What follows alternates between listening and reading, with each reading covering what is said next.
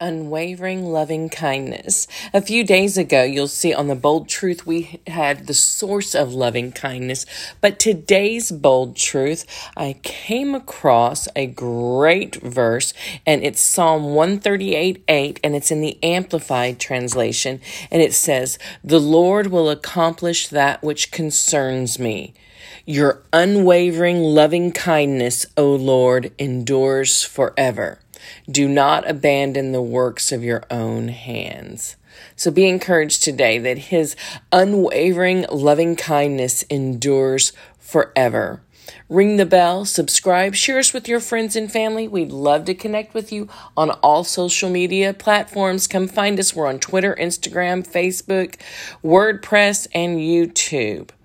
And we'll catch you back Monday on the next Bold Truth Raw Faith podcast. Have a blessed day and a wonderful weekend.